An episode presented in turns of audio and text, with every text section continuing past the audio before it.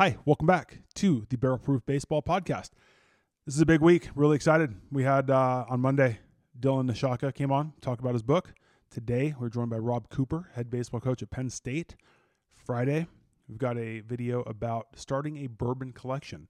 So, really excited for that one too. Um, first things first, let's get some business out of the way.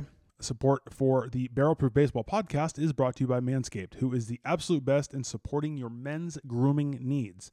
Manscaped offers precision engineered tools and they obsess over their technology developments to provide you with the very best in men's grooming. Manscaped is trusted by over 2 million men worldwide. As an exclusive offer to my listeners, Manscaped is offering 20% off plus free shipping when you use the code BPB at manscaped.com. Now, Manscaped hooked me up with their Perfect Package 3.0 kit, which includes their lawnmower 3.0. This includes a ceramic blade to reduce any grooming accidents thanks to their advanced skin safe technology. This thing works. It's really cool. I've used it a couple times. I really like it. It works really, really well. Um, it's got an LED light so you can trim in the dark. Uh, it's waterproof so you can trim in the shower um, or a dark shower. The lights are off and you're taking a bath or something, whatever you guys do, uh, you can use this if this is an appropriate time to cut uh, hair, wherever. So that's an awesome product. Um, it came with toner, smells nice. Uh, you give yourself a little spray with that, you're you're to smell nice for for quite some time. Um, next part came with is this deodorant. It's a anti-chafing deodorant, so it's perfect for uh, you gentlemen after you uh, do some trimming uh, to help prevent that annoying chafing. Uh, it came with this nice nifty travel bag from Manscaped, and it also came with a uh, pair of boxers that are super comfy. So check it out. Remember, 20% off, free shipping. Use the code BPB at uh, manscaped.com. That's 20% off and free shipping at manscaped.com when you use the promo code BPB. Unlock your confidence and always use the right tools for the job with Manscaped. Second thing you can do subscribe. Right now, while you're listening, while you're watching, go down, click subscribe. It's down to the right underneath the square where you see this. Okay, click subscribe. Third thing, Patreon. There's a link in the description box below. If you want to subscribe to the Patreon, do it. It's basically a monthly membership. You can get a little bit of uh, some goodies here and there. Um, it just helps pay the bills, helps support the channel, uh, and take care of some of the things that need to be taken care of from a financial standpoint. So if you're interested in helping out and supporting the channel in that way, check out the Patreon.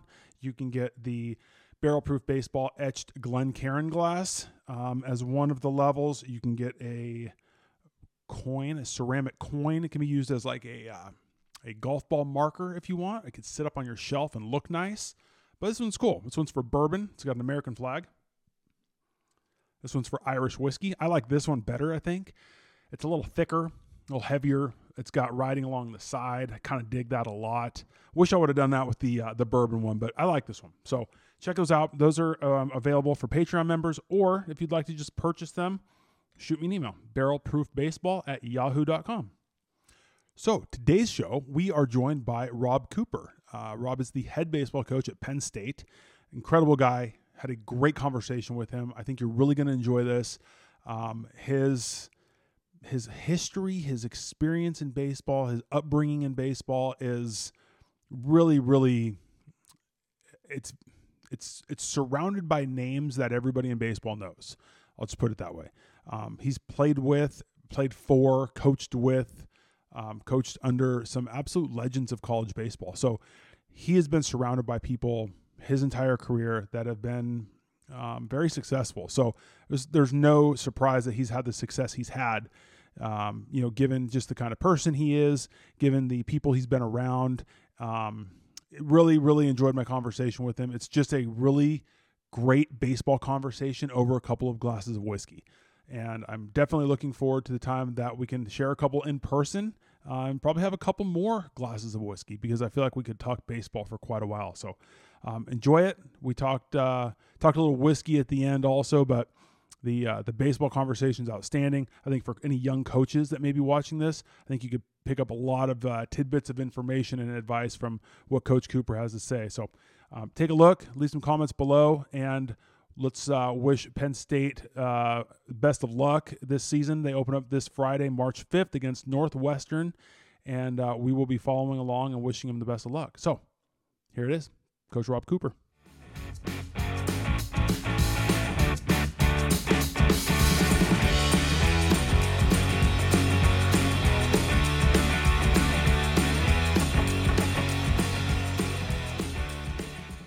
Welcome back to another edition of the Barrel Proof Baseball Podcast. Today we're joined by Penn State head baseball coach Rob Cooper.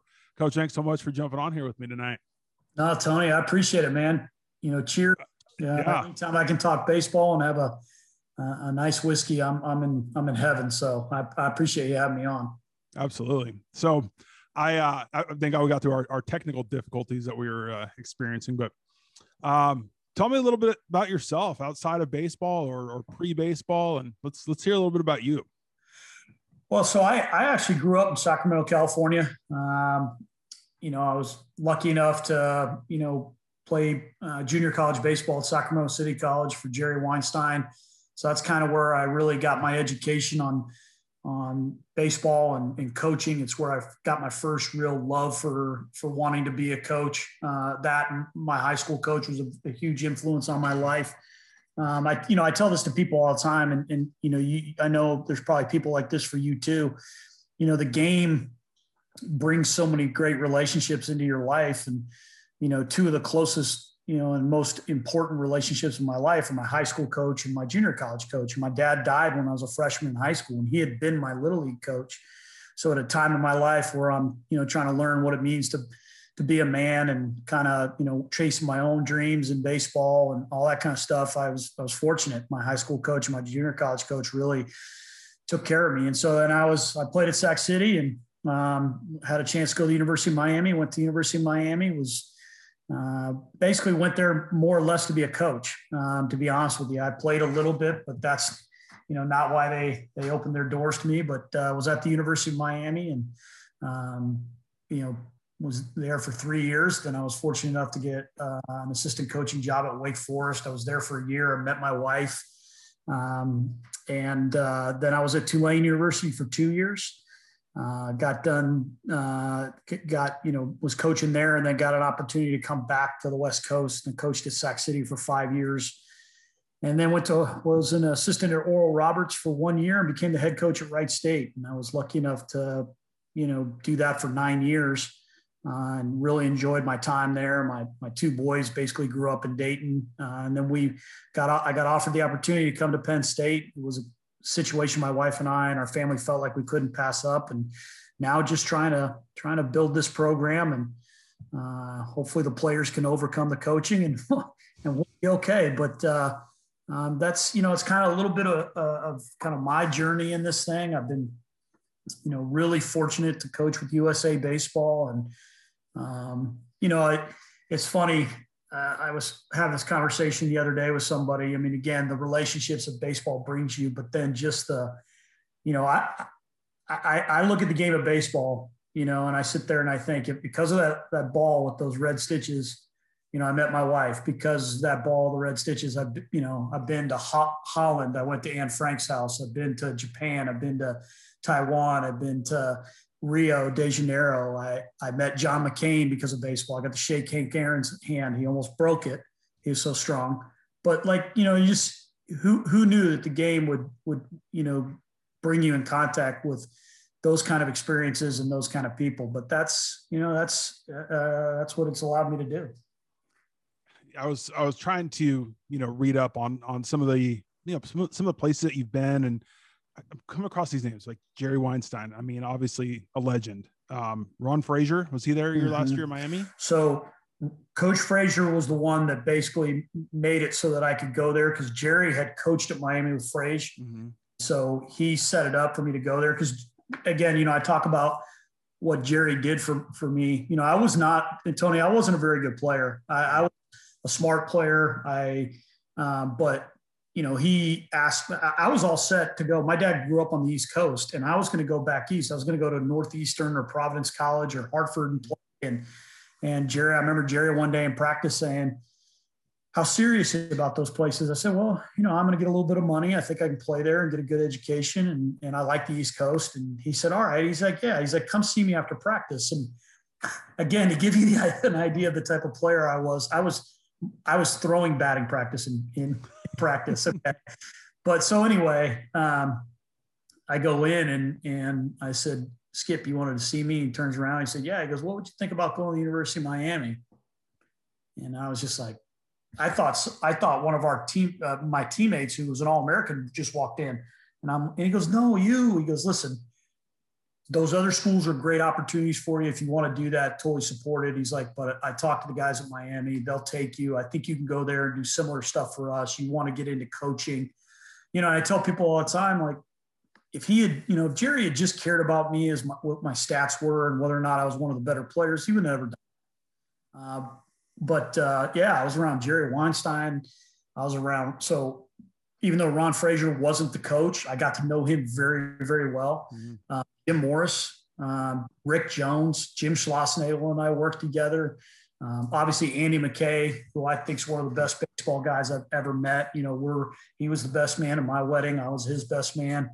Uh, you know, I, I I'm blessed. I've been extremely fortunate to be around some really, really good coaches, and more importantly, the other coaches that they opened up, you know, like, you know, I remember going to a convention as a young coach and Jerry going, come on, we're going to go to lunch with Ray Tanner. And, mm-hmm. You know, you're sitting there talking to one of the game's best, just picking his brain. And, and you know, that's something I, I, I never forget and don't take for granted. That was my, my very first ABCA. I'll never forget. It was the same thing. It's like you start to meet all these people who they're willing to you know, I don't say take you under their wing, but more or less willing to help out, introduce you to people, kind of get you in the flow of things. And um, my buddy from college that I played with, his dad was Gary Pullins, uh, mm-hmm. you know, mm-hmm. BYU for a long time. And Coach Pullins took us to dinner the first night with Ryan Strain, who's now the head coach at Metro yeah. State in Denver. You know, it is the two of us and Coach Pullins and Dusty Rhodes, and you know, we're sitting there chatting over dinner and it was incredible just the stories yeah. those guys were telling and and then just over the years going to more conventions and having that same thing happen meeting people running into people and having conversations with people like you never thought you would really be sitting down talking to and they can leave an impact i think that's that part's really cool yeah you know i mean i can remember andy mckay and i talk about this all the time still you know going to conventions when we were you know um, in junior college and because we started going as players you know we'd go area and then you know but you, know, you walk in and you see these guys that are gods to you, you know, Ron Polk and Ron Fraser and, um, you know, Cliff Gustafson and Mike Martin and, and you're, you know, and Augie Garrido. And, you know, you're just like, you know, these are, these are the kind of guys, these, that's what I want to do. I want to be that guy, you know, and, and again, I just remember so many of them being so welcoming. I mean, most of them were, I don't really remember anybody not being welcoming, but, um, you know, it, it was, it was cool. I remember we were in, I think it was Chicago, and we ran into Augie Garrido and my, and Ryan Strain actually had just got a uh, grad assistant job at Nebraska, and he brought me a Nebraska hat or something. We're sitting at the bar enjoying ourselves, and Augie comes in and it's like, I, am gonna go say hi to him. That's Augie Garrido, you know. And yeah, he, I, I go to put my hand out to shake his hand, and he goes, "Take that, take that off your head." Like, he, goes, not, he goes, I'm not shaking your hand with that on your head. But it was, but he sat there for, you know, 15 minutes and just chatting with us. And yep. you know, same thing, Jim Morris, you know, ran into him at a convention, chatted with him. Um, you know, one year we saw Tim Corbin and we started talking to him and sent him an email, you know, after the weekend. And he writes an email right back and says, Hey, thanks for coming. Thanks for taking the time to come up and say hi to me. Like, yeah. well, that's that's a different level dude right there. Like that's yeah. really cool. You know. And the thing, you know, the thing about like Tim and and those all those guys, but I mean like that's not fake. Like they're not doing that. Uh, that's that's authentic. Him sending that email to you is authentic, and it what's it's part of what makes him who he is and how good he is. You know, uh, it's yeah, it's you know, and and I, I I tell you something that was really cool. So you know, there's one year where the convention was in Nashville, and it was I think it was probably maybe five years ago. So it wasn't. It was while I was at Penn State and so I, I was like, you know, I'll see if my younger son wants to go. And so my younger son's like, yeah, I want to go. So he went, and and I remember walking through, you know, that maze of a lobby at the, at the Opryland Hotel and, and seeing Coach Garrido. And and you know, I'd been fortunate enough that, like you know, you said, I remember. Um, so when I was when I was a young coach at Miami, we had like a five day period where we weren't doing anything. And I said to Coach Morris and Coach and Jerry, I called Jerry and I said, Hey, thinking about flying out to Southern California.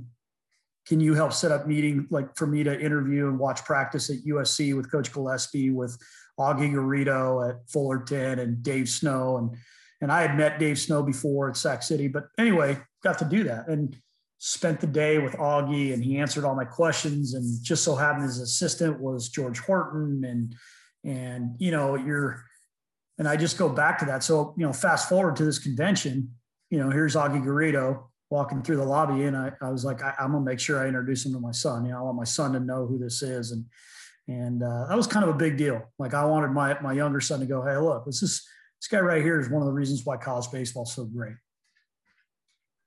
Yeah, that's that's no joke. And all those, I mean, those names you just listed off. It's funny because I, mean, I grew up in Southern California, so yeah. we used to go to Long Beach State and see Dave Snow and see, you know, the Fullerton teams in the late '90s with Mark Kotsay and those guys. And I mean, th- that really like that era was what made me want to coach college baseball. And I was still in high school.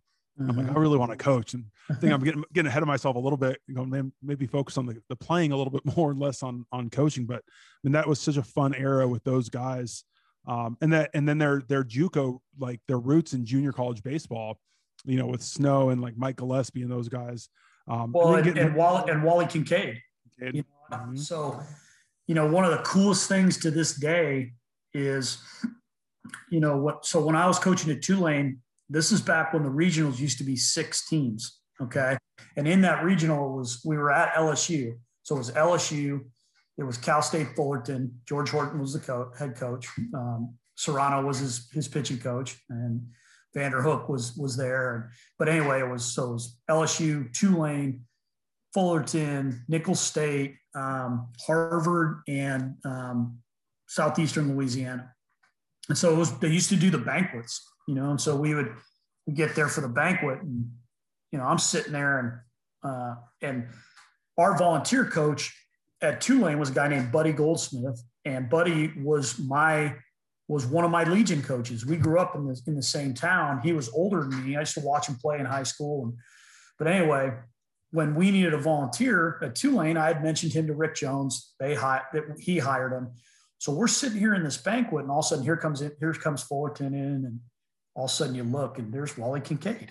You know, and Wally Kincaid is the volunteer coach for George Horton. And I was like, I don't, you know, I don't get real, you know, like geeked up you know, I'm, when I when I met John McCain, I like that's a war hero, right? Like I was like kind of speechless, you know. But I was kind of like that with Wally Kincaid because you know what he did for the game of baseball, and you know he's he's just not you know unless you're from California, unless you really know college baseball, you don't really know who he is. But they, like you said, I mean, he impacted so many coaches.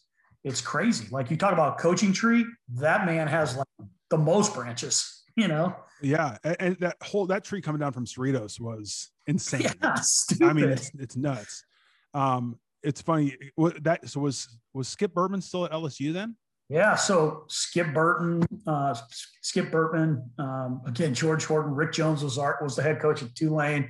Uh, Jim Pizzolato was the head coach at Nicholls State, and he's uh, been working for the Boras Company for a long time. Um, yeah, I mean, it was it was awesome and, and you know how you're talking about back in the day when you're in high school and you go to those games like mm-hmm. i was in high school you know growing up in sacramento on sundays i would get in the car and i would drive down to either stanford or cal and whoever they were playing i just sit there and i remember seeing you know uh, mike mussina pitch for for stanford i remember seeing you know jon zuber for cal play i remember you know the i remember watching rodney Peete for usc the quarterback played in the NFL. I remember watching him come in and play for USC, and and uh, like yeah, it was those are some of the best moments I ever had. Yeah, when I was coaching junior college in Southern California, I was you know trying to make extra money because making hundreds of dollars a year. Yeah, so yeah, yeah. I went over. Uh, I was working at UCI and doing the scoreboard for their games, yeah. and you know towards the end of Mike Gillespie's career, and I I will never forget a game they were playing San Diego State and they're down a run with two outs in the ninth. It's a one-two count. And this dude at the plate is just overmatched.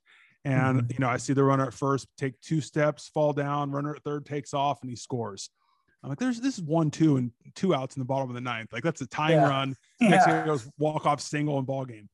You know, and, and and I remember I got a chance to talk to Mike Gillespie about that, and he brought up the 1998 World Series against ASU, and when he had the stolen base with a yeah. 0-2 count, it was Morgan Ensberg stole home. Yep. And that, like those guys coming out of the junior college ranks, they just they they had so much time to spend learning the game and, and going through that the game the game reps and just getting that experience and, and the things that they see were just unreal. I mean, that what a, what a great era of coaching down there. Well, I mean, look, uh, you know, look back in the day, man. What the like people that don't realize what the Orange Empire Conference was, mm-hmm. the '80s and the '90s. I mean, you're talking about River, you know, Riverside and Cypress, oh. and Cerritos and Santa Ana, and you just like, I mean, those guys were real, you know. And then you know, you had Sac City up in up in the north, and you know, Steve Friend at Chabot always did a really, really good job and, and everything. San Jose, you know, uh, San Jose City under Barry uh, White, uh, Woodhead, and then, uh, you know, Santa Rosa. But man, that Orange Empire, uh, that th- those are some battles. Yeah, that, that was, that was, it was fun. I, I think that was my, like learning to kind of cut your teeth, I guess, as a coach and knowing, you know, like you said, you have Dennis and Pick and Snedden and those guys that have been around for a long time is, um, oh gosh, what can't remember his name at uh, Saddleback before. Oh, uh, I can see him. I recruited I him too. I can see yeah. the Hawaiian shirt. Golly, um, yeah, yeah, yeah. Every time you'd call him, his voice mail would say uh, "mahalo." when you, yeah. yeah, I love the guy. Oh gosh, Jack, Jack, Jack Hodges. Yeah, Jack Hodges. Yeah. yeah, that was a that was a good that was a good time down there. So, off of that, okay, spent 11 years as an assistant coach, right, mm-hmm. or so, and and with great coach. And by the way, I coached for two years at New Mexico with Buddy, so I know Buddy. Oh well. yeah, yeah. I love him to death. But he um, he always had great things to say about Rick Jones and that just mm-hmm. that era of being down there, and, and, even and it's funny that he brought up you brought up that regional, but he he, he told me a story that he talked with uh, I think it was Skip Bertman after one of the games in that regional, and just those stories I, I, you can't beat those. But um, from your experience, like going from being an assistant coach for as long as you were, and then getting that division one head job is that something that you were like really striving for um, you know going through the process of being an assistant going from the division one back to junior college at sac state and then back to division one school at, at, oru and then you know getting getting the opportunity to be a head coach. Is that something you had always kind of wanted? Yeah you know i'm not gonna lie. I, I definitely um, had a goal of becoming a head coach. Um, and you know the thing that you know, we always say, right, if I knew back then what I know now, and if I could go, you know, um, I was very fortunate to be at the places I was at. And I think, like any young, naive, you know, coach, you're looking at like, okay, when can I be a head coach? When can I be a head coach? And so while I, I feel like I give my all at the places I was as, as an assistant, and while I enjoyed my time there, like I, I, I wish sometimes I could go back and tell myself, hey, relax. You know, as Tim Corbin says, the game's going to reward you on its time. And, um, you know, it's it's funny because the Wright State job just kind of happened out of nowhere. I mean, uh, I wasn't even in the mix. I had a friend of mine, Dave Grewe, who was an assistant at Notre Dame, and we were watching games together and got got to be friendly. And and he was like, "Hey, I'm I'm looking at this job at Wright State. You know anything about it? I was like, no, I don't. And he was telling me a little bit about it. Well, make a long story short, he ended up, you know, going through it, but then it's like, I'm not, I'm not ready to leave Notre Dame. And, go, and he's like, you should, you should get involved in this thing. I was like, everybody called him Red. I was like, Red, I don't, I don't know anybody there. They don't know who I am. I mean, and, and plus I was at Oral Roberts. I had a great job working for Rob Walton. And um, he's like, well, I'm to, they, asked me to give them some names of some people if you know if I uh, people I thought would be good. So he called the person running the search, who his name's Bob Grant, who's now the athletic director at Wright State. And Bob's like, you know, we're, we're we kind of have our candidates set. We're a little bit down the road here, but since he's a friend of yours, he's like, have him call me. So I was like, all right. I called him and we talked, had a good talk. And he's like, can you do a phone interview tomorrow? I said, sure. So I did a phone interview the next day and it was, and I, it went really, really well. Um, he's like, well, let me talk to our AD. Because at the time he wasn't the AD. Um, and he called me back later that night. This is a true story. He called me back later that night and just said, Hey, Rob, like, I really enjoyed getting to know you. I wish we'd gotten this thing going earlier. He's like, my AD kind of feels like we've, we've got too many guys. We're too far down the road. And you know, he's like, but you, you know, you never know how this stuff works, you know. And I said, hey, Bob, no problem, because I'm, I'm happy where I'm at. I'm good. I appreciate it. I've enjoyed the conversation. That was it. Two weeks later, um, I just saw drop my wife and kids off at the airport because they were going to fly out to California to see my family, and I was I had to stay and recruit. I'm going through a Chick Fil A drive-through, and I get a call from Bob Grant saying, "Hey, you remember when I said you never know how this?" And he just said, "I can't get that phone call out of my mind." And that, like, literally, like when that, that's how it happened. And you know, I'm blessed that did because I we had a great experience at Wright State and and um, coached some unbelievable kids, but you know, kind of again to go back to your question, yeah, it's something I've always wanted to do. Um, I, I, I love being up to. And I'm not perfect. I mean, I love being able to try to make a positive impact on young people, like my coaches did for me.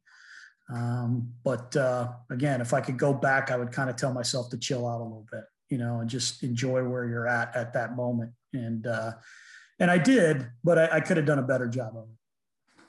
Yeah, I can uh, I can definitely see how that could how that can sneak up on you because you think about I mean everybody wants to be a head coach, you know, and you have to go through that that process and you know having been at different division one school and all that like i know at oral roberts that year you guys won like 50 games. You were yeah. really good.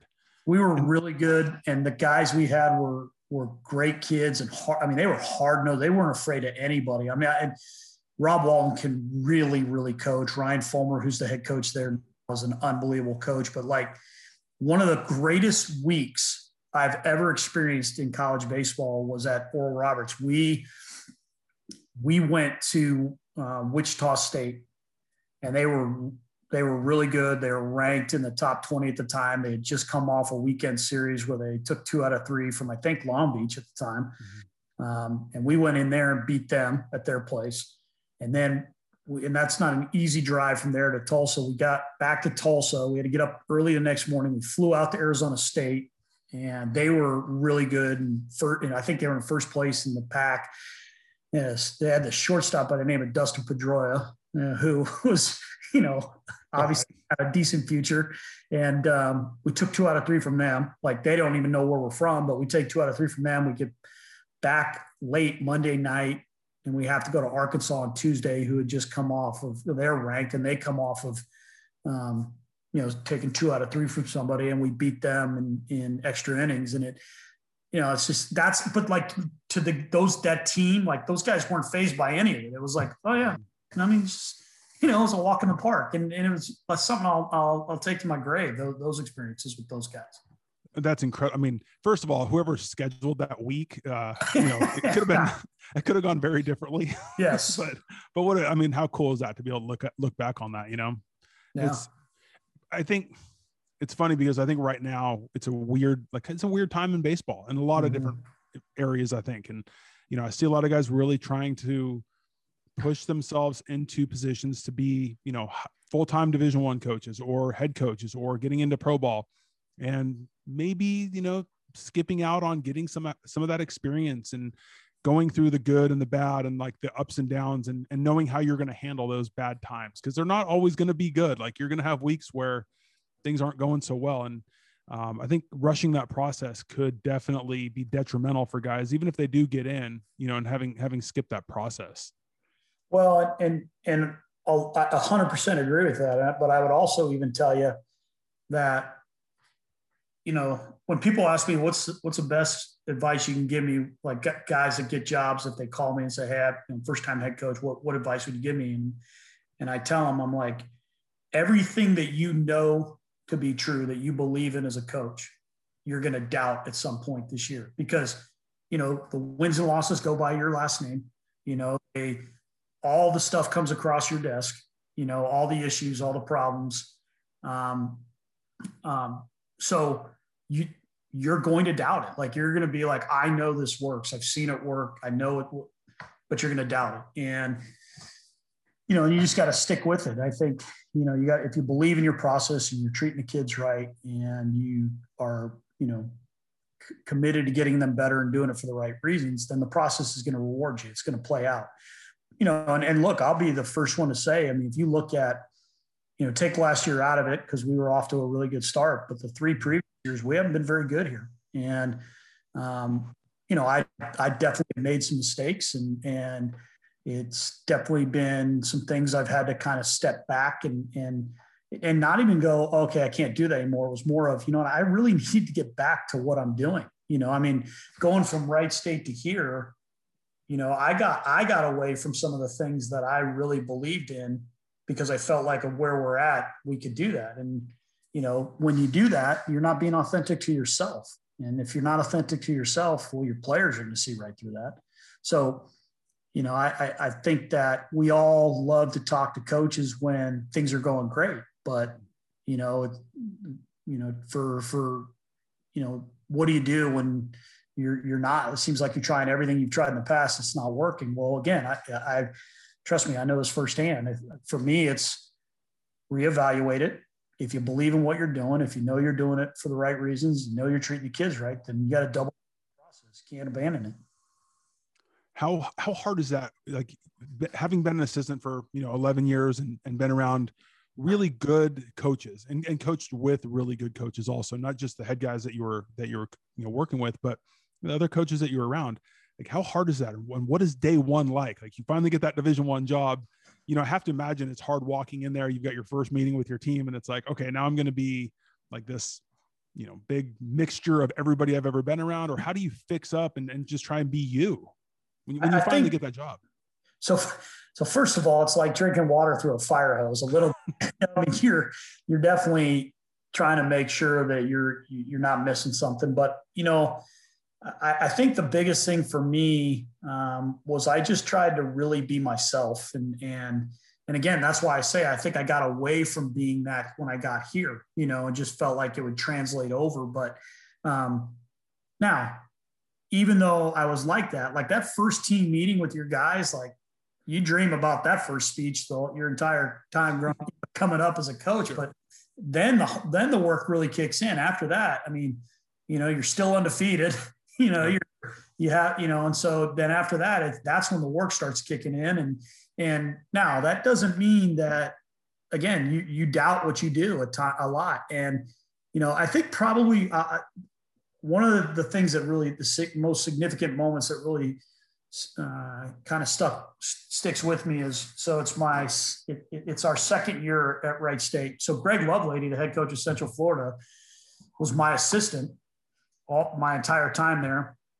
And then when I left, he took the program over and took it to even higher heights. And then he left, and now Jeff Mercer, who played for us, was the head coach. Now he's the head coach in Indiana and beats up on his his old coach, you know, when we play him. But but I'll never forget. So in our second, our first year, we were seven and one in conference to start the conference, and we had just taken three out of four from UIC, who had been the bully on the block, and and I remember saying to the team, "Hey, like this." I can't, I can't remember exactly. I think I might have said something to the effect of, "I'm really proud of you. This is the last time that Wright State baseball is under 500." You know, and we lost the next 10 games in a row. And and at the time, I'm just like, but but what I was like, what's going on here? But then when I really look back on it, they they weren't ready to handle. You know, it's one thing when you're not winning. Nobody expects anything from you. Mm-hmm. Don't expect anything from yourself. You know, and and so you know, if you win a game, great. If you lose a game, whatever. Um, but then when you start winning, as you, as we all know, there's expectations of you. And then how do you handle those things? And they weren't ready. And and and I completely missed that, you know. And but what really sticks out to me is so. But but one thing I will say is I felt like Coach Lovelady and myself, we we we really kept coaching them from a standard standpoint that first year, as though we had a chance to win a championship that year. Now we weren't ready, and we didn't. But the next year we stayed with it, we stayed with it, and we won our conference tournament. And I'm I'm convinced that because we because as coaches we didn't come in and go, all right, well we're going to wait until we have our guys to coach them. Like we started coaching them at a at the standard right away.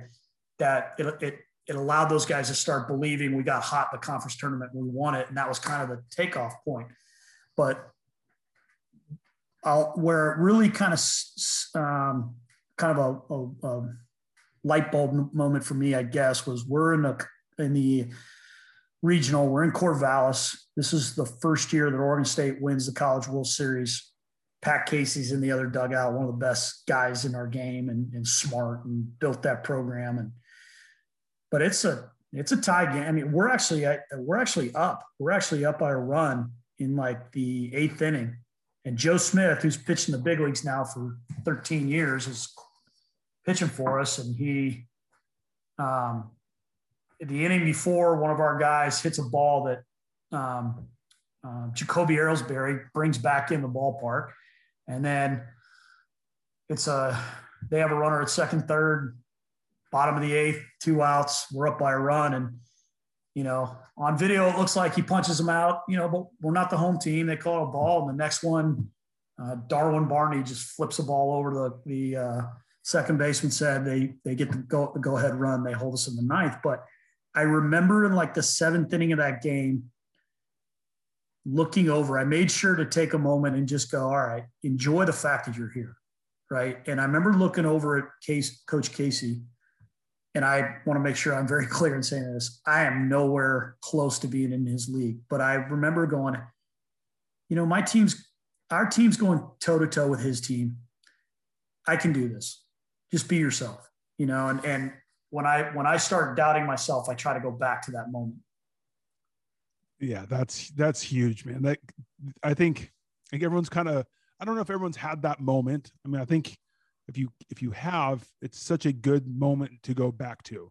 We did it when we were at New Mexico and we had, you know, we, we, we got we lost like a 33 to 8 game against Dallas Baptist. And then we went uh, at home during the season. Then we beat them during the regional and then we got Texas Tech at home, which is not a fun place to play. No. And, and we had them, we're beating them. We're, up a run in the ninth and or in the bottom of the eighth or whatever it was, and you know, end up losing a, a tight game by, by I think a run. And it's kind of that moment where you're like, man, we're, we can do, we, we can hang, like we're okay. Mm-hmm. And they got dudes like those guys. They have oh, real dudes. Yeah. You know, they got they're throwing out these monsters that we're not. We we weren't close to that, but we had guys that could play. And I, I have to imagine as a head coach, that moment of that clarity going hey like we're we're doing okay like that's a good a good thing to be able to go back to yeah and you you know what's even uh, when you're saying that is is the thing i the first thing comes to my mind is my my first year at wright state and i had made the decision when i got the job there knowing that the horizon league was a one bid league and the only way we were going to get the tournament is if we won our own tournament so my administration was fine with us scheduling you know big time programs and playing them and getting bloodied up and competing and learning. And so when I get the job, we have an open weekend and Arizona State has an open weekend. And so we go out there and now you got, again, you got to understand that, you know, Greg Lovelady won two national titles as a player at Miami and coached at Miami. Used to go to the World Series, used to playing big programs. Same thing with myself. And so we go out there and we get we, we land in in Tempe. We take the guys to get some lunch. We go to check into the hotel, and I put my stuff in my room. And my mom and my sister were going to be flying in later from Sacramento, and they were going to stay at our hotel. And all I wanted to do, I was going to the front desk just to make sure, hey, uh, is there a room set? I can grab the keys from them. Blah blah blah. So I walk out and I go by the out the pool outside, and our entire team shirts off, swimsuits in the pool. And I remember seeing love and love going, and I'm like, I, I, want I want this to play out. Let, let this play out. And I don't know why I thought that. I mean, I'm burning up inside, but I'm like, well, we're gonna let this play out. So we have practice that night. We head over and I put my I get in the dugout, I put my stuff in the dugout and I pin up the practice schedule and I turn around and like almost every single one of our guys is video videoing the yard taking pictures by the numbers retired of the big leaguers. And i'm just like oh my gosh. And we get absolutely destroyed the next day. I mean it's not even competitive. It's men versus boys. You know talk to them a little bit about it. The next day it's even worse. And it, it, it it's got to the it, it got to a point where like one of our kids was like almost in awe kind of giggling and that I, did, I didn't sit well with me. And so after the game, you know, I can remember distinctly, and I didn't say it this calmly, but I remember us talking about, listen, guys, this this isn't a vacation. Like we didn't come out here for you to sit by the pool, take pictures. Like you guys all came in here and took pictures of retired numbers and and all this kind of stuff. Like I know they're good, but like, you know, the greats of of, you know, um of Arizona State, like Barry Bonds isn't playing against us today. You know, and and so that was kind of the the you know the the wake up a little bit and then the next year you know we finish out the year we get a little bit better but the next year we go to tcu and they're ranked and and we beat them in the first game and that was kind of the and then later that year we beat notre dame when they were ranked and and then we got in the regional and then you know after that we we broke through with we beat virginia when they were ranked number one and georgia when they were ranked number one and and now when you play Wright State like they don't care they, they're not afraid to play But you know, it took time. It took time. So the so you were you were there for nine years, is that right? Mm-hmm. Yeah. Went to three three regionals. Yep. Yeah. So, you know, I remember my my first year playing played at the University of Nevada, and my freshman year we went to a regional, went to Stanford. We are good, you know, and they'd been the year mm-hmm. before. Mm-hmm. I think they'd gone like four out of the last six years or something. And you know, I'm thinking at the time as a freshman, like this is cool. I like this. We should do this more often. and and and we never and we never went back. And that was in 2000, and that was the last time Nevada's gone to a regional. And then you know, got a chance in 14 when I was at UNLV, and then I think 16 when I was at New Mexico.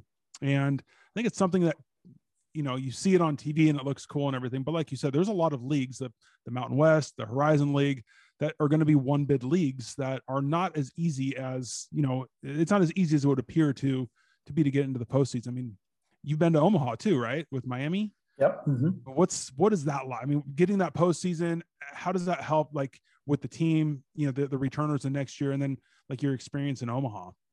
So before before I talk about like Omaha, I mean, you know, some of the the things I'm I'm most proud of watching a team do because I'm I don't do it, but as you know, one bid leagues, you could you can be hands down the best team in the. Con- I mean, mm-hmm. down, not even close. But that's the beautiful thing about our sport. You know, you another team gets hot, you play bad for a couple, you know, one weekend, and your season ends, right? And so to to see our guys stay focused, stay, you know, really buy into the mental game and, and things like that uh, was something I always took a lot of pride in watching them do it. I was in awe of them, you know, because that's not easy when you when people are, are shooting for you and, and everything. But um, but I'll never forget, man. I mean, going to Miami, you know, it was, you know, we we it's Jim Morris's first year there, and we we we beat um, we beat Florida to go to the College World Series, and and I just remember, I remember on the bus, we're on the bus and we were heading from the hotel to, to Rosenblatt to, to practice. And Rosenblatt used to be up on this hill. And I remember coming around the corner and you look up and on the hill, there's the, and the, the bus went silent. I mean, it just went silent. And it, like, I get chills thinking about it.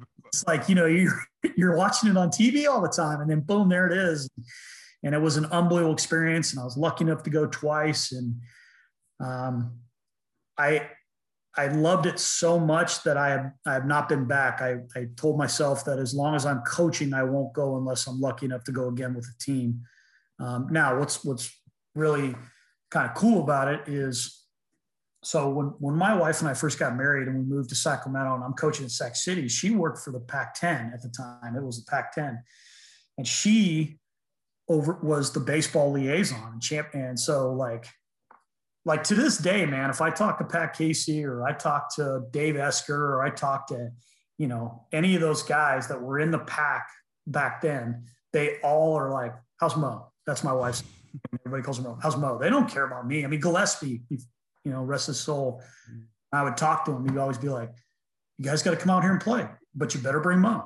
You know, like that's just that, you know, so and she when when she um, uh, oversaw uh, the baseball, you know, I want to say Stanford and, and maybe it was Cal. I can't remember, but anyway, she went. She's like, "Yeah, this is unbelievable," you know. And so, um, yeah, it's it's a special deal, and and you know, I think, and I, it's part of the reason why, you know, I so full disclosure, you know, my, my dad grew up in New England, so I'm a Red Sox, Patriots, you know, um, Celtics, Bruins guy, and and but part of the reason why I'm a big fan of the Patriots is is because of to to to go to the Super Bowl as many times as they did, to then win it. Like it's like it's hard enough to win a championship at any level. They don't just hand them out. And then to do what they did, or to do what the Spurs did, or to do what Brady's done, or do what do what the Dodgers have done the last three years. Like, you know, it's cra- it's crazy to me that all of a sudden now everybody's like, oh yeah, Dave Roberts is a great manager. Dave Roberts was a good man. He was a great manager prior to. Yeah. Okay? I mean, and and anybody that's around him for five minutes knows that. You know, it's not easy. And so to be able to experience those kind of things and I think this is important as a coach is that it's because you have really good players and it's because they buy in and they make the choice and they make the sacrifice and it's your job to to help them see that. Uh, but i think that you know I, I, think that there's some coaches out there that get carried away with their importance and it's not it's the players. We all know that. Yeah and it's mookie mookie betts makes dave roberts look a lot better. Yeah. And dave roberts will be the first one to tell you that you know, it, it's so funny. I never forget. We were uh, it was at a convention. We're talking with Ed Cheff. Yeah. And you know, man, Lewis and Clark. I mean, those guys were they were they were so good.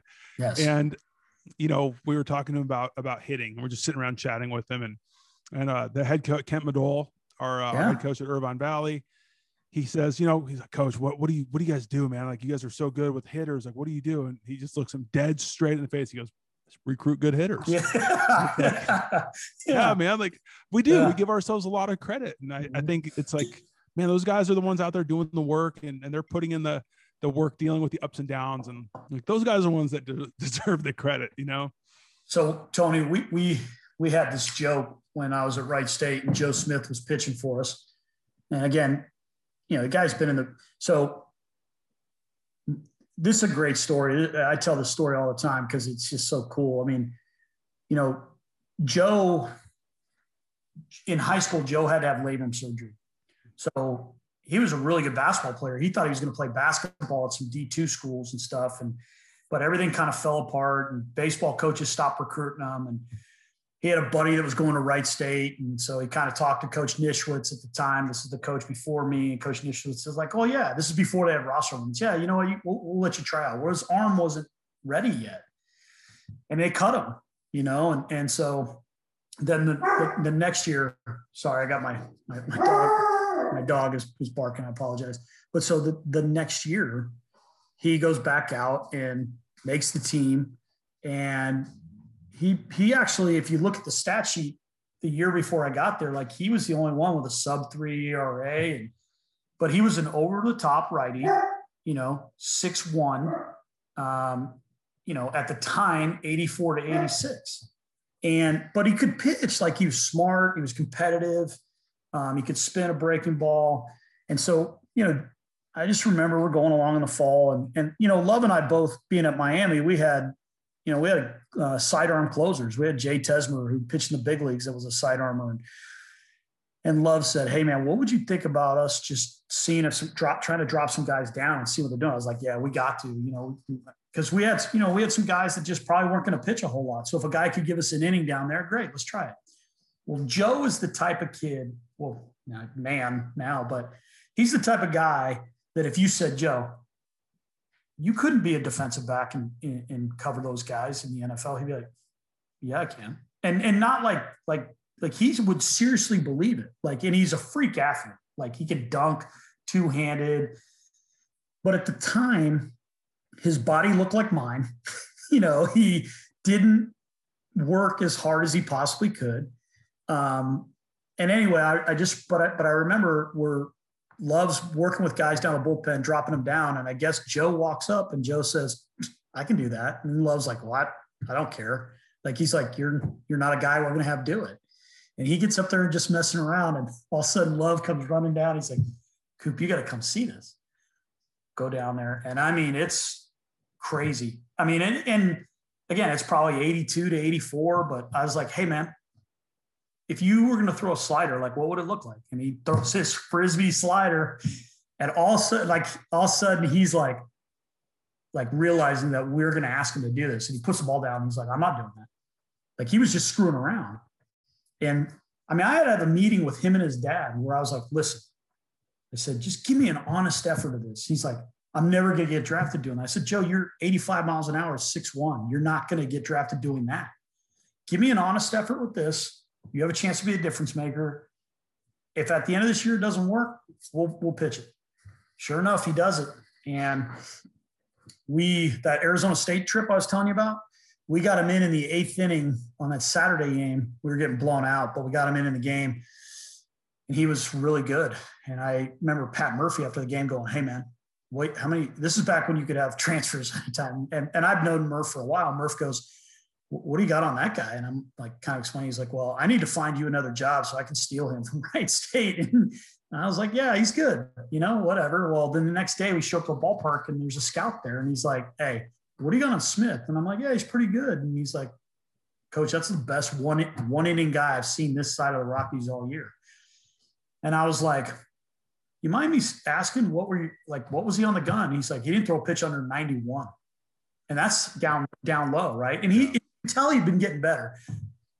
Anyway, because it's so late, they couldn't get cross checkers in. He doesn't get drafted, so he comes back and is has an unbelievable year. His ERA is like a 0.68. Um, and he gets drafted in like the 96 pick overall by the Mets. And literally, when he made so he signs 12, 12 months, or I take it back, 10 months later, but he he makes the big league team out of spring training. And he's like, he calls Love and I, he's like, hey, I'm I'm breaking camp with the team. We're going to St. Louis. So we drive to St. Louis. So and we looked it up on the calendar. 12 months prior, he was pitching against Wisconsin, Milwaukee. Wow. And, and that night he pitched, he came in in the game. The Cardinals had done their ring ceremony because they had won the World Series, and he faced Pujols Eckstein and Preston Wilson. And you're just like, but you know, that's the kind of stuff that that is is really, really cool. And and now, you know, I always give him a hard time because, you know, he, you know, he's got 13, 13 years in the big leagues and, you know, he, he's he's doing great. And I always say, yeah, remember when you didn't want to trust us and go down there? And I know, I know, but you know, but here's the thing about him. He's so competitive and and everything that he probably would have made it to the big leagues up here once he got healthy and everything. But incredible. It really is. It's cool. But that's yeah, that's what's cool about our game. Yeah. I think those kind of stories, I mean, those are those are priceless. I mean, like there's a lot of good things. There's, you know, there's your uh your your good stories, your feel good stories, your bad stories, you know, the guys that yep. didn't quite pan out, but it's always cool seeing a guy that's gonna like trust in the process and trust in trying something new and like putting his trust in you and and uh, and it working out for him. I mean, that's that's so cool. Yeah. So okay, so things are going well at Wright State. Penn State comes up. You get an opportunity to go there, and and I mean, again, I have to imagine. You know, you left a program that hadn't had a lot of success before you got there, and then you guys are in three regionals, and, and then you go to Penn State, and you've got some you know rebuilding more or less to do. Um, you know, what is that transition like going from like that mid major in the Horizon League to now you're in a, a Power Five and there's going to be some resources and now you take that that high school kid to a, uh, a Saturday night whiteout game in Happy Valley and that's uh, that's probably a little bit different feel. Yeah, I tell you what, man. There's a I'm a, a lot better recruiter here than I was at Rice. yes, I mean, but you know, it, it so a couple things. One, you know, I really in my wife and I, my kids and I, we loved Wright State. We were happy in Dayton. My kids had grown up there basically because when we moved there from Oral Roberts, my oldest son was was three, my youngest son was one. Um, my wife was the senior associate athletic director when we left Wright State. So we were happy. And I had been offered some jobs. I've been offered some jobs in California that would have brought me closer to my family. And it just, they weren't right. Like it what like they were good places, but they just didn't have everything. It did for me, it was like, and my wife, because my wife's a big is you know when I when I say like you know we coached here we were there it's that's what I how I look at it. I mean she's she's uh you know she's the reason why I'm able to do things the way I do it. And she's also the daughter of a, of a college and NFL football coach. And and so she's been in college athletics her whole life. And she I, I I mean, she's the smartest person I've ever met. I mean, but and she's also brutally honest. Like I'll never forget, we're on the bus coming back. We just lost to Miami, Ohio. We hadn't been playing well.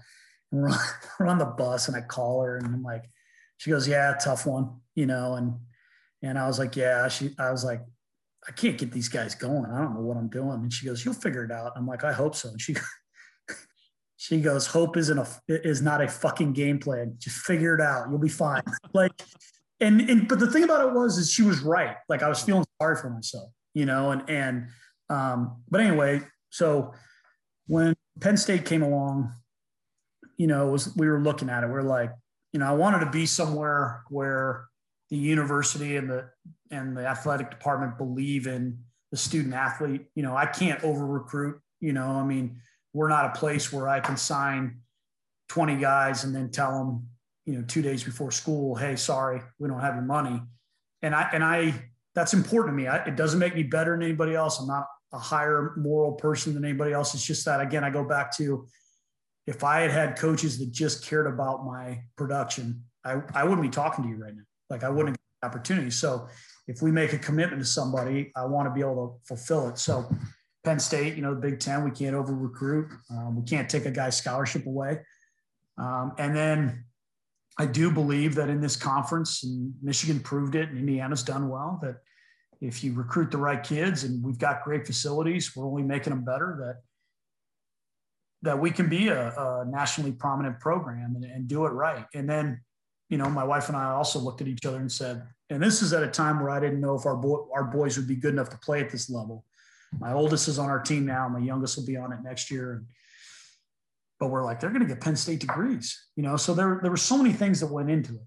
Now, when I said to you earlier, um, you know, that I made some mistakes. So when, when I got here, um, you know, everything you just said. I mean, there were programs and coaches that wouldn't give me the time of day at Wright State. Now all of a sudden they're calling and hey, we got guys for you and this and that. And because we hit the ground running recruiting and we're you know kind of generating a buzz. And yeah guess what? When you bring them into a house of 107000 fans going nuts like it's pretty easy to recruit that way. Plus you're offering a world-class education you know and, and so you know you're talking about 700000 living alums so when these like tony every single one of my seniors usually has a job lined up at this time of year before they graduate in june like already have it right in their number one choice. So there's a lot of good things where, and this is where I made a huge mistake. So that, look, this isn't uh, um, anything earth shattering. Culture and toughness win anywhere. Whether you're at a California JUCO, whether you're at New Mexico, Penn State, Wright State, Miami, toughness and culture win everywhere. And where I made a mistake was because of the buzz we were getting, we were getting guys that were ranked, you know, we were and we were getting guys that we would never have been in the door with at Wright State. And I, you know, we took some of those guys and, and kind of overlooked some of the other things. And, and, and one of the biggest things that I learned is all those things about Penn State that make it so awesome to recruit to you better make sure you're getting a kid that really loves to play and wants to be a part of something really, really special. Because if that kid's struggling or that kid is not doing well, oh well, like I'm still playing D1 baseball. I am going to, you know, I'm getting a world class education. I'm going to be set up with a job after I graduate. Oh, and by the way, I'm going to the best football games in the country. Mm-hmm. So it's very easy for them to just kind of settle and not push themselves. And again, that's everywhere. That's not just, but that's the biggest mistake I met I, I, I made. And it's taken us a while to get the culture back. And that's why, you know, last year we were in a really good spot with some really good figuring it out. And, and, you know, obviously for multi, multitude of reasons, losing the season last year, you know, stunk for everybody. But uh, I like where we're at right now with the culture. And so while I wish I could have pushed a fast forward button to speed it up and it's taken longer than I had hoped, I believe in what we're doing. Got to stay with it. That's awesome, man. I love that. It's it's it's so true. I mean, it's gonna win. Culture wins. Toughness yeah. wins. You can't be soft. You can't have a weak culture. You can't have weak people within the culture that don't contribute to the culture because then it does it doesn't run. It doesn't it doesn't work. But and and and the, and the other thing, Tony, I'll t- I'll say is that again, you got to be authentic to yourself, right? Mm-hmm. When I first got here, I tried to be more of a CEO coach. I mean, I had great, I have good assistants, like so. It was not that I didn't want to give them stuff, but like I got into coach to coach. You know, I got into coaching to coach, and and and I like doing that, and I got away from that a little bit, and now I'm able to. I'm back in there doing more um, and I'm still letting my assistant coaches coach and giving them stuff to do. I mean, that that was one thing. All those guys you mentioned that I got to work with, they they basically like I remember Rick Jones saying to me, "Hey, listen, here's the deal. You're the head coach of the hitters, and you're the head coach of the infielders. Okay, we better hit and we better play. That's fine. That's all I needed to know. But so, you know, I again, I I got away from what was authentic to me and my style of coaching it's uh you said a couple of interesting things that we could probably talk about forever and you know that's it'll go down a different path but you know like the the, the uniform change is a big deal you go from Wright mm-hmm. state and now mm-hmm. all of a mm-hmm. sudden you're at penn state and you're getting some different different types of phone calls about different types of kids and i've seen it with guys that have moved on from mid majors into pro ball and you know they may be new and but that that uniform change on your uh, your twitter profile tends to uh, give a little bit different credibility yeah. and, and it may not even necessarily be warranted in the sense that like you're no better than you were before it's different uh, different opportunity um, and then the scholarship thing i mean i think it's really interesting about with the early commits right now and i'm sure it's difficult from a recruiting perspective with how early these kids are being recruited it's um it, has got to be it's got to be a challenge I, I, have to imagine yeah you know it, it's it's one of the things about our game right now I do not like at all. Yeah. Um, and while we will still get involved with some kids that are younger, we are really pulling back. I mean, for us to really get involved with a, a, a guy that is is, you know, say finishing his freshman year and is you know hasn't begun his sophomore year, we have to really know the family. We have to have a really good connection. We have to really feel good that this kid is is going to continue to get better. Um, because I think that's also where we made some mistakes. Sure. Um, and and I go back to this. You know, I we, we had a conversation about this is uh, uh, with our coaching staff because and what really opened my eyes to it is is um, so I've been fortunate over the last four years. You know, my boys were in the heart of the of the of that the tournaments that we had to recruit at. So I would follow them around and not kill two birds with one stone. Well, I remember following my youngest son around, and you know, most of the kids, because my son is is really young uh, for his grade, and so he's playing with guys that you know are, are were just finishing their freshman year, and I'm watching these kids, and I'm, all these kids are committing, and and I just I remember coming back and just going to my staff and say, hey, again, look, unless we've got a great connection, unless we really feel strong, unless we really get the family, I said, I'm done having us follow 14 year olds around. I said, I'm done. Now, there's other programs that are all in on that. And there's nothing wrong with that. That's their sure. choice. But what I, my point to our staff was, is, you know, I, I sit here and I look at, I go back and I think of some of the best players I've ever coached.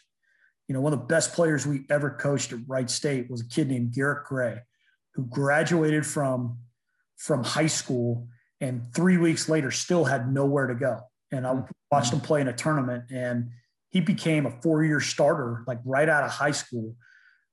You know, I, I look at you know guys that were like that, you know, at Wright State. I looked, I've looked at some of the kids that we added late um, here that have been good players, and and so finally, I just told my staff, I said, listen, here a couple things. One, I think we'll have a better feel for who they are as a person individually. You know, they've actually driven a car, they've actually gone on a date, hopefully, you know, they've done some some stuff. Two, we have a better idea of who they are physically rather than, you know, two years prior. And the other the other thing too is, is you know like we have we have a kid on our team that finishes junior year. I went we went and saw him play. And this kid, good player. Like he kind of reminds me of uh, Paul O'Neill as a hitter, and he's he's up to 87 off the mound as a lefty, and he just bloomed later. Everybody develops later than I mean, times, right? And so, you know, we offered him, and and so going back to instead of having to offer him 50, 60% as a freshman, we offered him what we thought was fair. He was pumped, you know, and so we're kind of going back to the old school way of doing it. We're going to miss some guys because of it, but we're going to get some guys because of it. Sure. Yeah, I, I think we could probably talk about the recruiting stuff forever. I don't want to go down that rabbit hole. Yeah. uh, I would need. I would probably. I would probably need an entire bottle of whiskey for. Uh, I, believe it. Yeah. Yeah, it's it's a lot right now, but I mean, yeah, we'll we'll leave it there. But um, I do want to ask. So so Team USA, you mentioned your coaching stints with Team USA, uh, 2007 with Mike Weathers, right? Mike Weathers has been un- unbelievably kind to me back uh, when I knew him back in.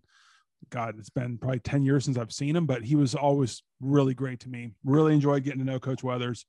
Um, 07, 09, Brazil, Netherlands, um, I mean, some cool, cool places.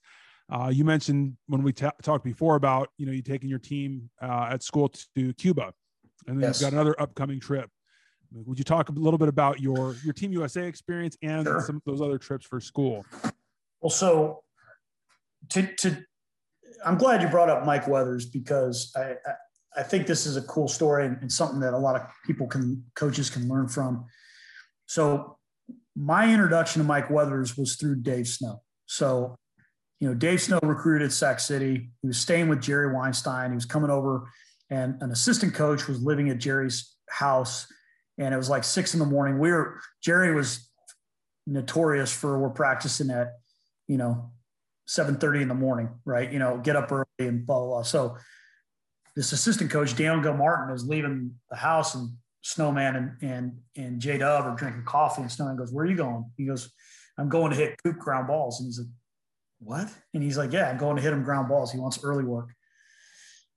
And so, like that blew Snow away. Like you got a kid that's getting up at 6 a.m. before you know an eight-hour practice day, basically, and, and that's just how Andy McKay, myself, and all of us were. It wasn't just me. But I'll never forget that you know, Snowman really liked that. And he liked how I played as far as energy and hustle. I was, again, I wasn't a good player. Um, but I, I think I had a little bit of that dirt bag in, in me, you know, that, he, that they were building. Um, fast forward um, to 1990, you know, uh, 92. Well, in 1992, Jerry's an assistant coach on the USA team with Ron Fraser and Dave Snow. And I had asked Jerry, I was like, hey, if I pay my own way, can I come out and watch what you guys do and hang out? So I went out to Millington, Tennessee for like a week and just hung out. And so Jerry let me go wherever. And at the same time, Ron Fraser had stepped down from Miami, and I'm all set to go to Miami. But we didn't know at the time that Brad Kelly was going to be the coach. And so there was, hey, maybe this isn't going to work out for me, depending on who becomes the coach.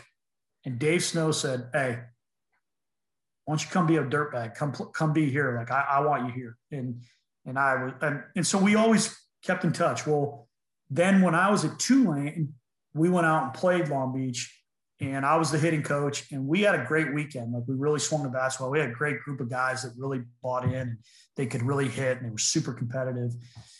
And, you know, it was Sunday getaway day and our guys are showering and I'm, I, as they're coming out of the locker room outside, I'm handing them their box lunch to get on the bus, and, and Mike Weathers comes up and we're talking, and he's like, "What do you do with your hitters?" He's like, "I've never seen a team adjust from pitch to pitch, game to game, like your guys do." And I said, "Well, Mike, this is a really good good group. I mean, they they slow the game down, they do this." I said, "But," he goes, "Well, do you do anything?" I said, "Well, we do this one drill, and it's just the you know." We get about the same distance you do when you do front toss, but we bounce tennis balls and I vary up the speed of it, the height that forces them to hold their ground, all this kind of stuff. And he goes, Can you show it to me? So we went in the cages and I showed it to him. So they he started doing it. Well, they ended up getting hot and going to the World Series that year. And it's just funny, like every time we would ever see each other after that, he'd always be like, I'm still doing the tennis ball, I'm still doing the tennis ball. And then when I was coaching at Sac City, and I know this is a long answer, and it's but it's, it's just a it's a Mike Weathers deal, man. He's just the best. And so, you know, he he becomes the head coach. Dave Snow steps aside. He becomes the head coach, and you know, I call him up and I said, "Listen, you probably have a million guys in mind, but if you have any interest, I'd love to interview you for the job for your assistant job." He said, "Seriously?" I said, "Yeah." And so he brought me down. Well, and he's like, "Look, I'm gonna be honest with you. I kind of have already somebody in mind, but yeah, let's let's at least do this, you know." And so we do it and go through the process and get done. And he calls me up and he's like, man, this is really tough. He's like, I gotta be honest with you. I, I, I had this thing all planned out. I'm hiring a guy that played for me that I know, but you really made me stop and reconsider that. And I was, and he's like, so I hope, you know, we'll still be friends. I said, I call him Skip and I'm like, Skip, you and I are always going to be close. You know, you treated me right. You were honest, blah, blah. So I say that to you because then come in 07, he becomes the head coach and he gets to say who he wants as his assistants for USA team. And, and he, you know, asks for me to be one of them. Well, you know, I, I and I share that this story with coaches because you just, you never want to burn a bridge, man. Mm-hmm. I could have been a real immature guy and, you know, been like, oh, screw you. But he was awesome. He was honest about it. It was a great experience for me. And then, so I, I just wanted to say that because he's such he's one of my he, he's one of my mentors, man. I love that guy. Um, but yeah, man, the game of baseball. I, I mean, I got to go to Cuba, you know, with with with Penn State. You know, we played against their, you know, the their pro teams, the Industriales, the Yankees of Cuba. We played against them before, you know, the before Major League Baseball went back. We got to play. You guys were like the first team to be able to go down there since the, I mean, the you know negotiations or, or whatever it was, right? yeah, there was some, there were there were a few there was a couple teams that went down there, but but none of them got to play mm.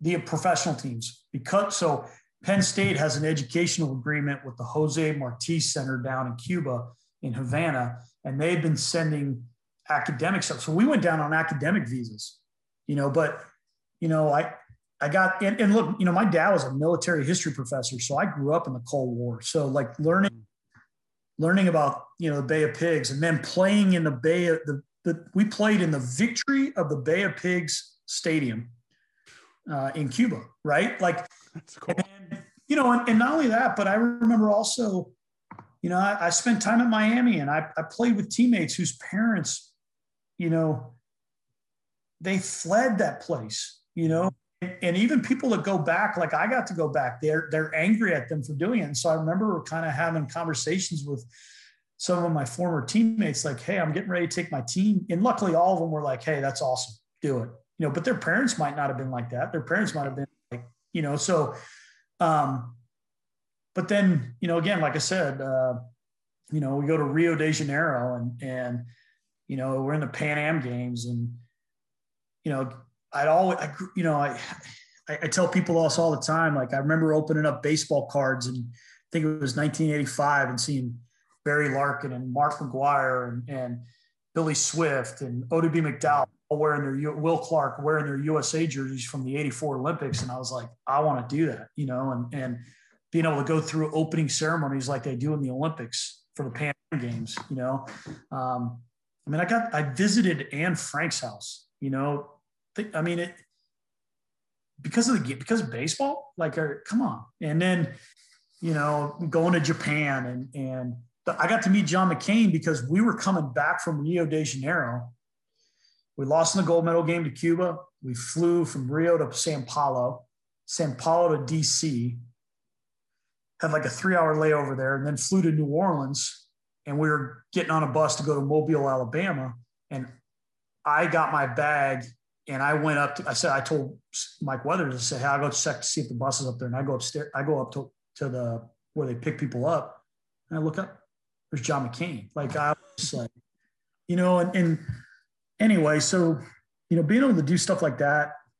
And then we're, tr- we're right now in the, in the midst of planning uh, a trip in, you know, not this summer, but the following summer where, you know, we're going to take our team over to Europe and play in Normandy and, and you know, have our guys visit, you know, the beaches and do the World War II stuff and take them to Bastogne and, and, uh, you know, Anne Frank's house and all that kind of go visit a, uh, uh, a concentration camp. And, and, you know, again, like, don't get me wrong. Like I want to win a lot more games and, and mm-hmm.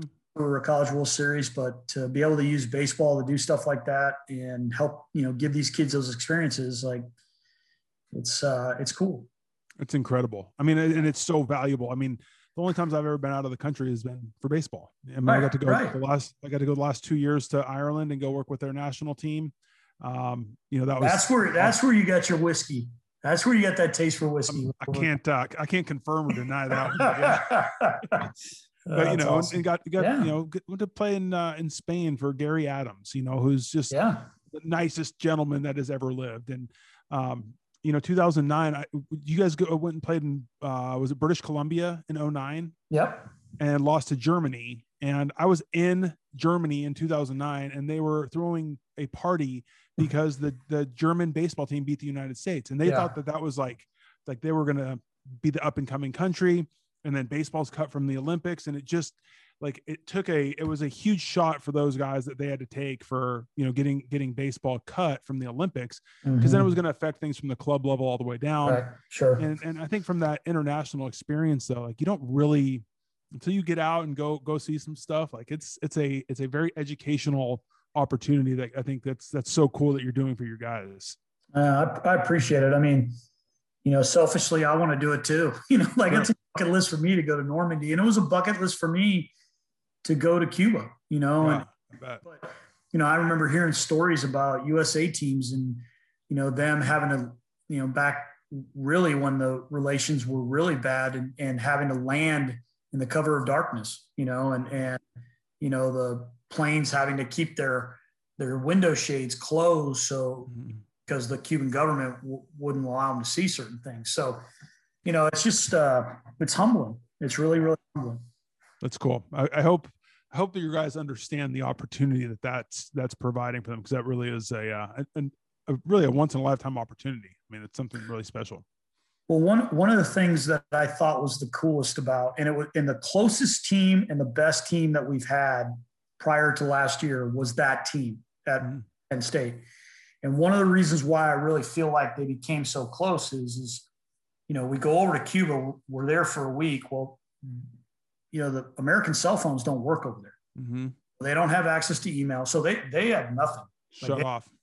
Right. And so everything's shut off and it forced them to talk to each other. And what they would do, and it was cool, is there was an outdoor little garden patio area in at our hotel. So we would we would practice or play during the day. We would go sit in these academic lectures for 45 minutes and then go see stuff and give the guys some free time to go. And they'd all go buy cigars and they would all go down to that garden area and they would just sit there and smoke cigars and hang out and bonded.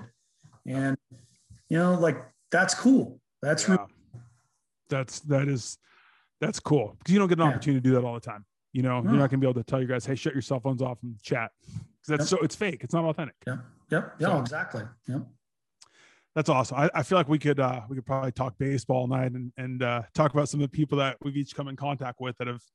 Had we'll, a, just have, we'll have to do it again, man. You'll have to have yeah. So yeah, I don't, I don't see why not. So I do want to kind of get into uh, the, what you were showing me a little bit earlier that you were okay. drinking. Um, yeah.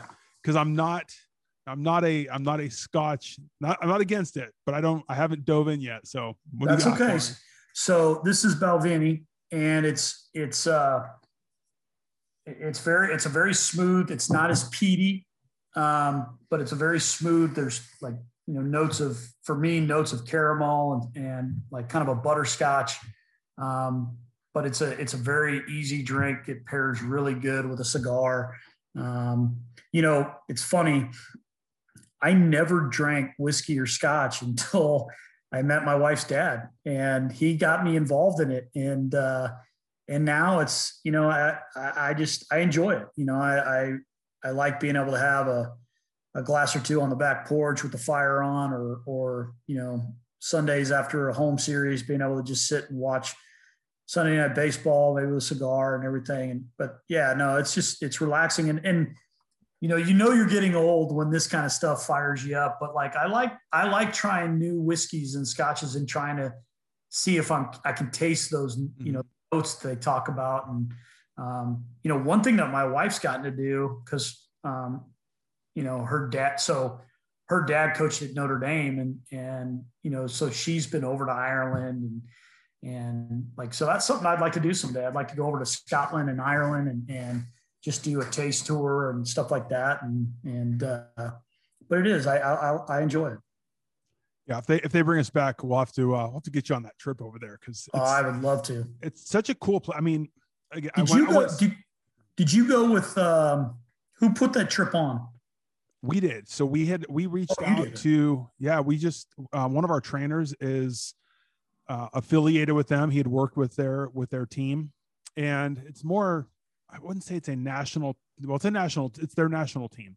Um, they don't necessarily have like a full on federation like a lot of the other ones do, but you know they were in the process of moving themselves forward and, and talking to those guys. I mean, it really is cool what they're trying to do right now because you know there's a big Irish influence, whether it's mm-hmm. you know, mm-hmm. Chicago or East Coast or whatever. So I think they're kind of stuck right now with trying to either figure out if they want to get guys that are native Irish guys or it's the the passport um you know regulations I guess you'd call them or uh, ability to get a, an Irish passport is is fairly easy. I think it's a grandparent needs to be from Ireland.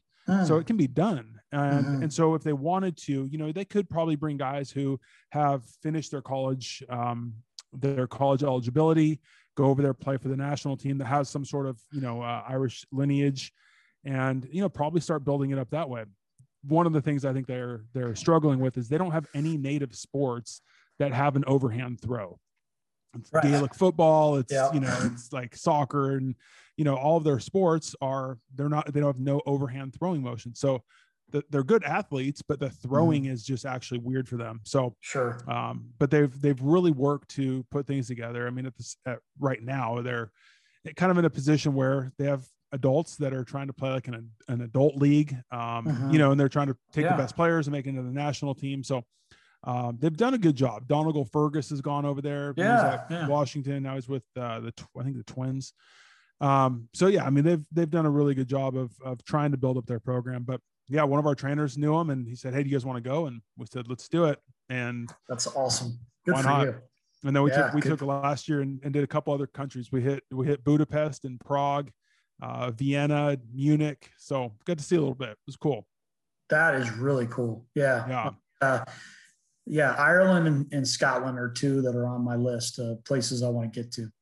The, I want, I started with the Ardbeg the wee beastie. It's a five year old. And it's nice. Yeah. I really, I mean, it's that Islay Scotch, man. It's just a, it's a campfire, and I kind of dig it.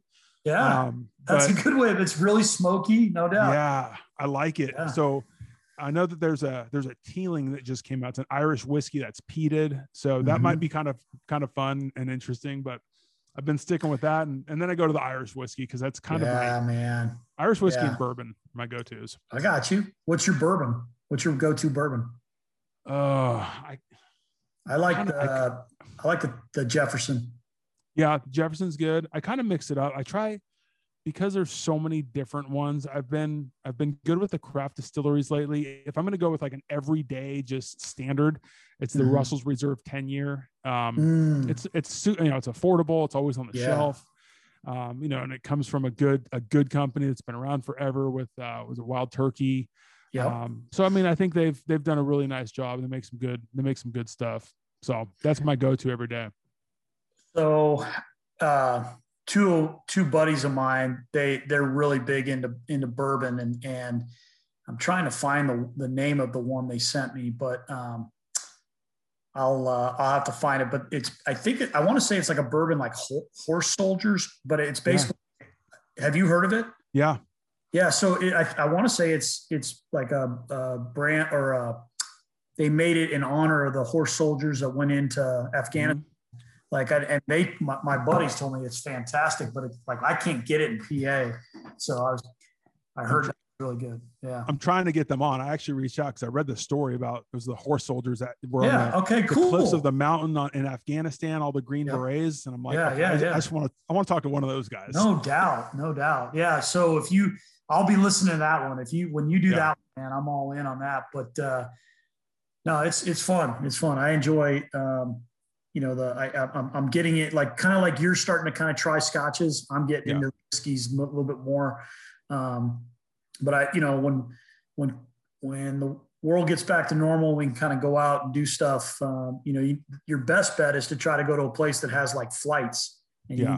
some different ones, and, and you'll get a good taste that way too. So, but yeah. but I I I will promise you this, man. When when you and I um, hook up sometime in person, we'll, we'll we'll try some. Yeah, for sure. When you get out to Arizona, if you're out this way, you know, spring training time or anything like that, then we'll uh, we'll make sure we get a couple samples in.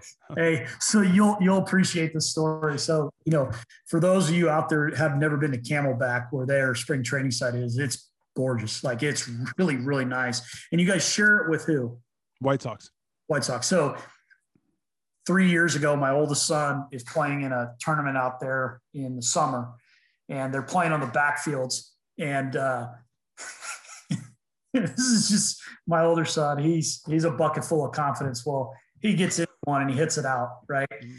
And we're you know we're driving home. We're driving back to the hotel, and he goes, "Hey, Dad." And I was like, "Yeah." He goes, "Guess what?" And I said, "What?" And he said, "Cody Bellinger and I have something in common." I'm like, "Really? What's that?" And he goes, "We both hit one out of Camelback."